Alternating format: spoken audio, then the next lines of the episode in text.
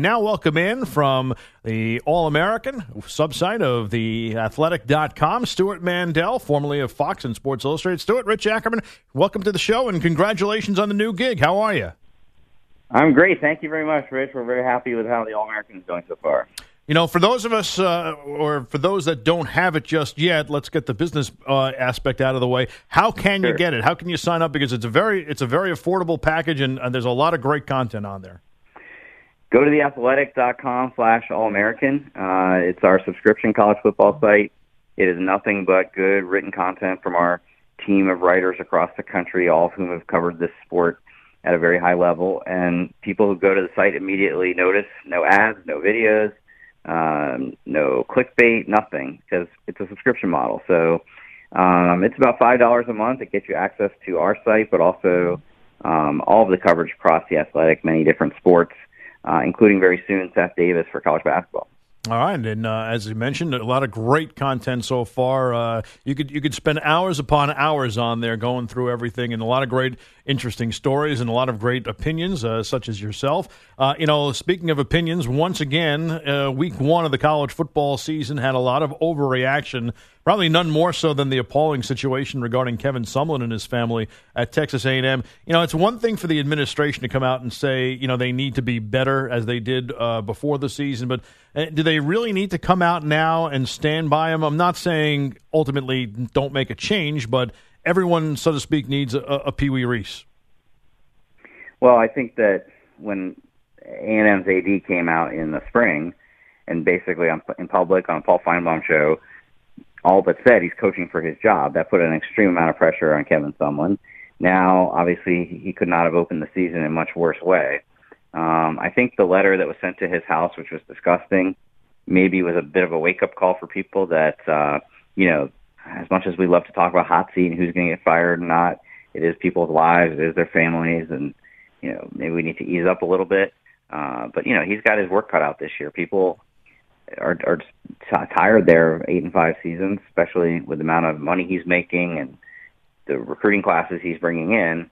And the unfortunate part about the first game was not just that they blew it, but they lost their quarterback in the first game of the season. So Kellen Mond, a true freshman, will be the guy they count on down the stretch.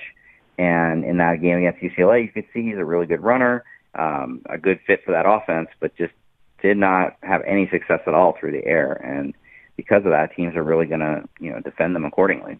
And of course, their plight isn't any easier by being in the SEC, which has some of the top teams in the nation, including uh, Alabama. You know, I can't remember a game since Urban Meyer left Florida that I thought that going in, Alabama might lose. Now, of course, you know, they, it, it did take a last second win in the national championship by Clemson last year to beat them. But, you know, this run is, is one of the all time greats uh, under Nick Saban. Where in the annals of college football w- would you put this so far?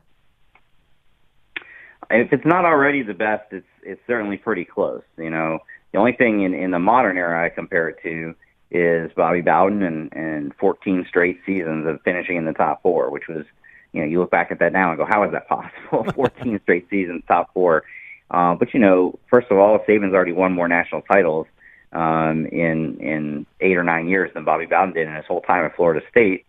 He was also, and, and Bobby Bowden be the first to admit this, you know, Florida State had a chance to join the SEC. He told them to join the ACC because he thought it would be an easier path to the national title, and it was. So, mm-hmm.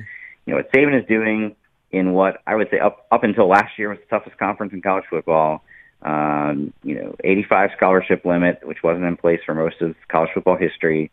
Uh, more games, you know, certainly to win And now in the playoff, you've got to go 15 games. Yeah, I, I think you can say it's the greatest run we've ever seen in this sport. Talking with Stewart Mandel, the All American. Speaking of Florida State, you know, they lose Deondre Francois second straight year. They have a, a major player with a major injury and, and, is done for the season. You know, obviously, there's much more, uh, you know, extenuating circumstances why they're not playing this week, and, and thoughts are in a different spot. But as it pertains to the football field, you know, how do they come back from that? That was. Uh I mean, losing, there's no shame in losing to Alabama, but the Deondre Francois injury was about as crushing as it gets because they're just not set up at that position. You know, some some programs, there's a guy waiting in the wings who, um, you know, could have easily won the job in the first place. But in Florida State's case, they had two straight classes where the touted quarterback in that class is no longer in the program. So the drop off from Francois to a true freshman who, frankly, was kind of under the radar recruit and considered a project, a guy who probably wouldn't play much for the first couple of years, is steep. So, you know, once things get going again, and frankly, it looks like the Miami game. I mean, I can't imagine that Florida State Miami game is going to get played next week. So, mm-hmm. you know, it could be a while before we actually see him make his first start. I think it would have been pretty rough for that first start to be against Miami. You know, I think the good news is Florida State has a, an unbelievable defense, and you saw that in the Alabama game. That's going to win a lot of games for them. But I just don't. I no longer see them as a re- realistic uh, playoff contender. Not with that problem at quarterback.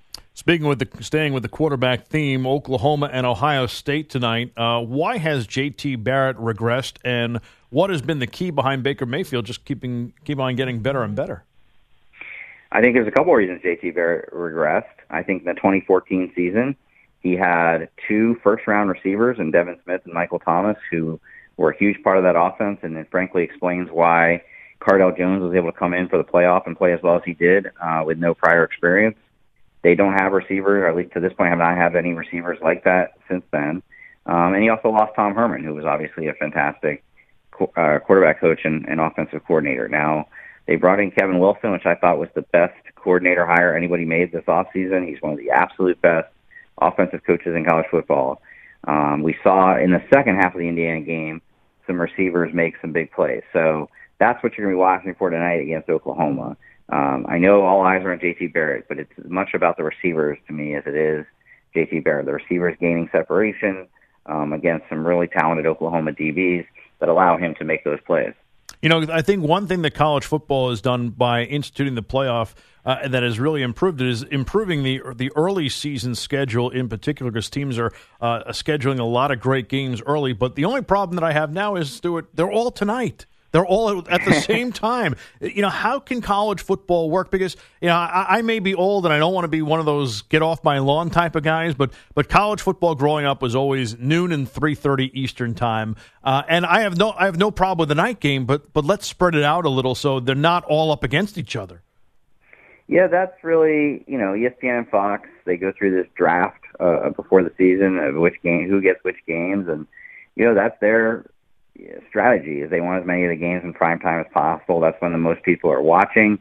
Um, I actually think ESPN doesn't mind if you're flipping between the games as long as you're staying on their channel. So, you know, the alternative for them would be, okay, move the, um, uh, let's say move the Stanford USC game in the middle of the afternoon. Well, then whatever you put on at night is going nobody's going to watch.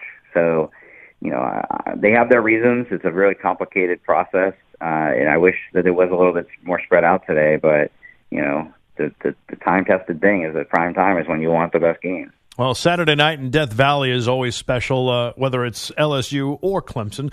Uh, but but in particular, Clemson tonight against Auburn with Jarrett Stidham, who gets his first big test as Auburn's new quarterback. Does he represent their best hope since Nick Marshall? I think so. I mean, we saw it at Baylor, uh, albeit in limited um, action. You know, I think he's the real deal. I do think he's going to need some help from an offensive line that wasn't that great last season, and, and in the opener didn't necessarily wow people.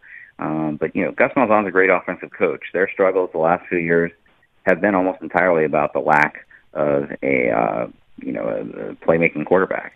Now tonight, Jarrett Stidham's going going against uh, one of the absolute best defenses in the country, certainly one of the best defensive lines in the country.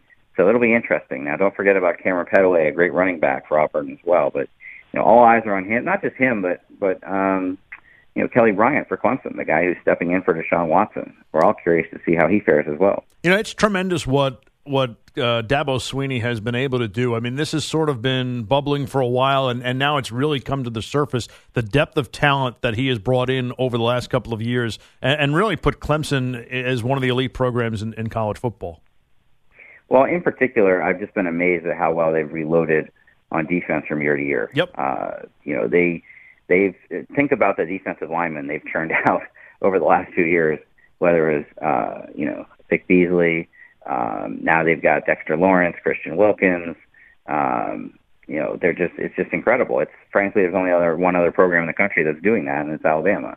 And Clemson obviously is not historically thought of in the same uh, category as Alabama. So a lot of credit to him and to their defensive coordinator Brent Venables you know, this year's team, last year's Clemson team, frankly, had to reload more on defense than this year's did, and they won a national championship. So I'm not worried about their defense. I do think it's a tall, tall ask. Anytime a program loses, whether it's Oregon losing Marcus Mariota or Florida State losing Jameis Winston, now Deshaun Watson, when you lose a quarterback of that caliber, it's very hard for me to believe Clemson doesn't take at least a little bit of a step back. And where are you today? Are you uh, home watching all these games? Yeah, I decided to stay back and there's there were so many good games. I didn't want to be at one of them and not be able to see the others. I'm watching all of them. That's a good way to go. Well, Stewart, thanks so much for for everything. Greatly appreciate a couple of minutes. Best of luck with the site. It's great. Uh, I'm a subscriber. I'm sure many will follow as well. But it, it's uh, it's certainly nice to nice to see it and great to read all the all the great stories. Thank you. We really appreciate it.